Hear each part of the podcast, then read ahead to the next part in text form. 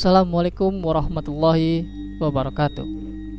Halo warga sekolah Kembali lagi dengan Capsek Sekolah Horor. Apa kabar kalian semua? Semoga baik-baik saja. Di kelas sekolah horor kali ini Akan melanjutkan cerita terakhir mengenai Kamar kosku berhantu setelah lama kutinggalkan. Ini adalah akhir dari kisah Bian dengan temannya si Jack tentang apa yang mereka alami dalam tahap membersihkan kosan tersebut. Cerita ini bersumber dari akun Twitter @bian underscore sabil 1. Sebelum kalian mendengarkan cerita ini, Capsek akan berterima kasih untuk like, share, dan komen kalian di video ini. Oke lanjut saja, saatnya kelas dimulai.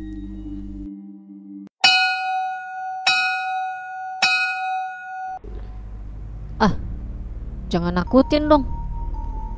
Ya, itu salahmu.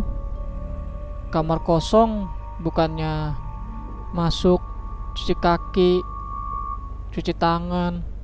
Ini malah langsung ke kasur. Udah gitu kasurnya belum dibersihin pula. Ya, gini kan jadinya.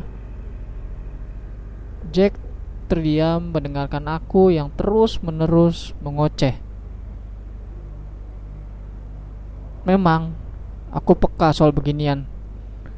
Tahu ginian bukan buat nakutin lu, bukan juga buat nyari duit.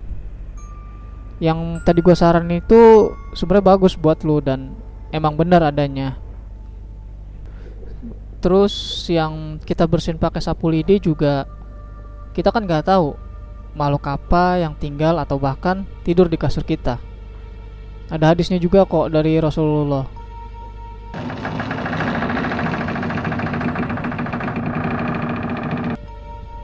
Tiba-tiba jendela terbuka setelah aku ngomelin si Jack tadi.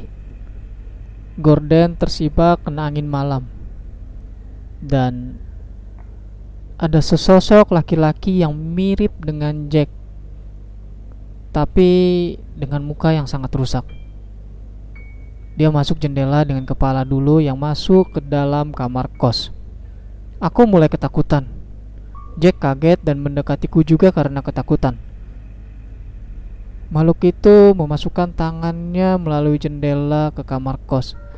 Kepalanya diputar 360 derajat di dekat jendela itu dan memamerkan wajah buruk rupanya. Ah, rambutku ambilin dong mas. Hahaha. Benar-benar suara yang gak aku sukai tiba-tiba nongol. Bian, di dekat jendela itu Aku melihat sosok perempuan memakai baju putih lusuh dengan rambut yang panjang di luar jendela melambai-lambai tangannya untuk meminta kami memberi rambut yang berserakan ke kamar tersebut. Jin yang masuk ke kamar kini sudah masuk full dengan badannya. Dia berdiri tegak dengan badan yang persis dengan dia. Aku takut sekali dengan wujud dari jin tersebut. Dan kita refleks menuju ke mobil di luar kosan, namun Pintu yang di kamar kosan ini masih tertutup dan belum bisa kebuka. Kita hanya bisa beristighfar atas apa yang terjadi.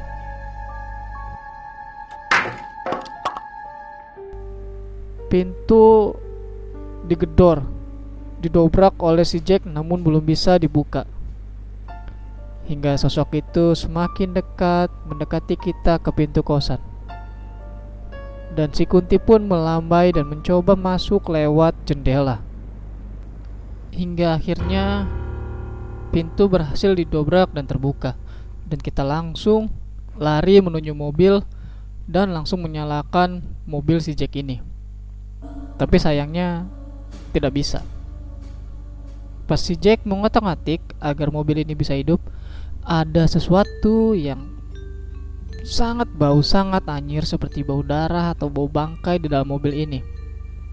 Dan kita pun refleks melihat ke belakang. Dan ternyata ada sesosok kepala wanita dengan leher yang sudah patah sedang melihat kita dari belakang jok mobil. Kita langsung keluar dari mobil.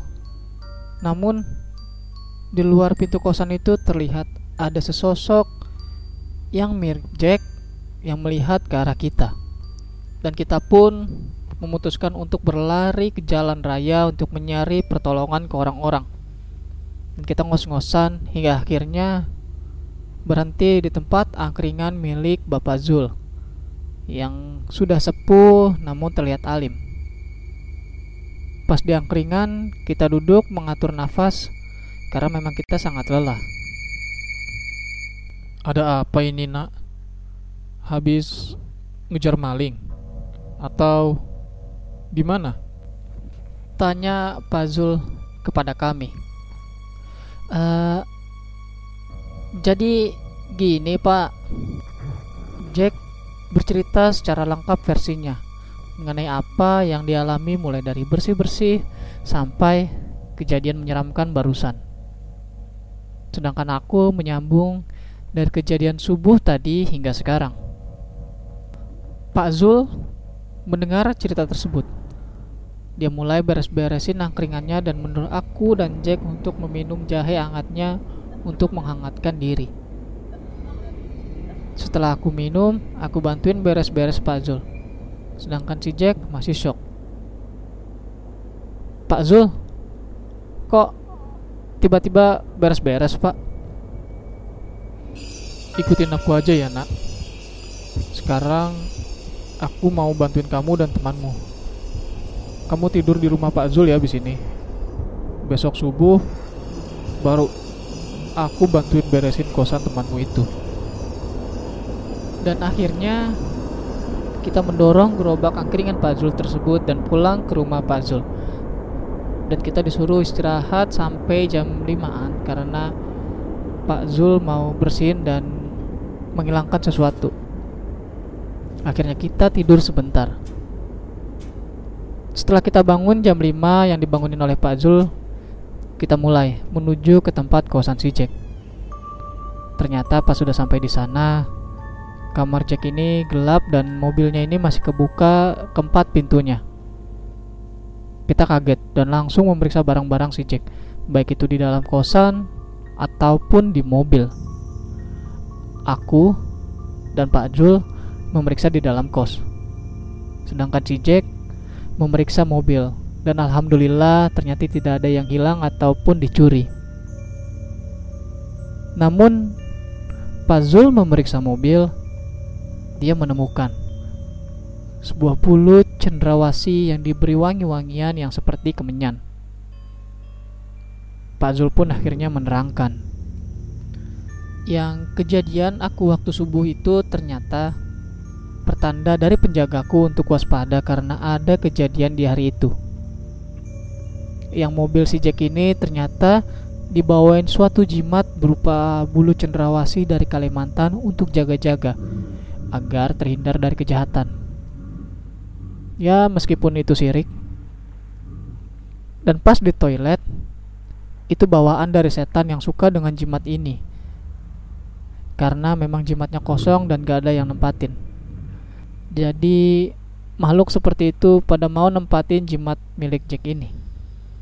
Sedangkan pas orang yang mirip Jack itu karena ada jin yang iseng nempel di Jack ini karena dia belum cuci tangan dan kaki ketika masuk ke kosan. Dan yang terakhir kuntilanak. Itu karena kasurnya yang tidak dibereskan atau dikipasin. Jadinya udah ada kayak yang ngisi atau nempatin kasur itu. Hingga akhirnya bulu cendrawasih itu dibakar oleh Pak Zul. Dan Pak Zul diberikan amanah untuk membersihkan kosan tersebut karena Jack ingin pindah ke apartemennya di daerah Ciputat. Akhirnya kita naik mobil dan pulang untuk nganterin aku ke rumah omku. Sedangkan Jack langsung pergi ke bandara untuk pulang. Sedangkan Pak Zul masih berjualan di sekitar kampus 3 UIN Jakarta. Kalau ada angkringan di dekat UIN kampus 3 yang pakai peci hitam dan agak sepuh, nah Itu beliau. Semoga beliau diberi umur panjang. Si Jack ini akhirnya tinggal di apartemen dan tidur dengan tenang karena ditemani oleh adiknya di apartemen tersebut. Kita masih akrab sampai sekarang. Dan kalau aku sekarang udah di Jepara menemani orang tuaku. Sekian dan terima kasih.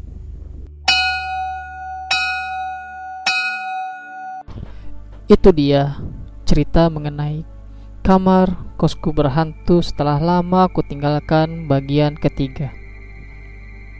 Yang saya suka dari cerita Mas Bian ini adalah selalu ada hikmah atau ilmu yang bisa kita ambil dari ceritanya. Dan dalam cerita ini salah satunya adalah untuk membiasakan diri mencuci kaki dan tangan ketika baru masuk rumah. Mungkin sudah ada warga sekolah yang terbiasa melakukan hal ini, tapi mungkin juga ada yang belum. Dan dilihat dari segi kesehatan pun memang ada benarnya. Siapa yang tahu kita membawa kuman-kuman dari luar rumah. Dan terima kasih buat kalian warga sekolah yang telah mendengarkan cerita ini dan terima kasih juga kepada akun Twitter @bian underscore sabil 1 yang telah memberikan kami izin untuk membacakan cerita ini.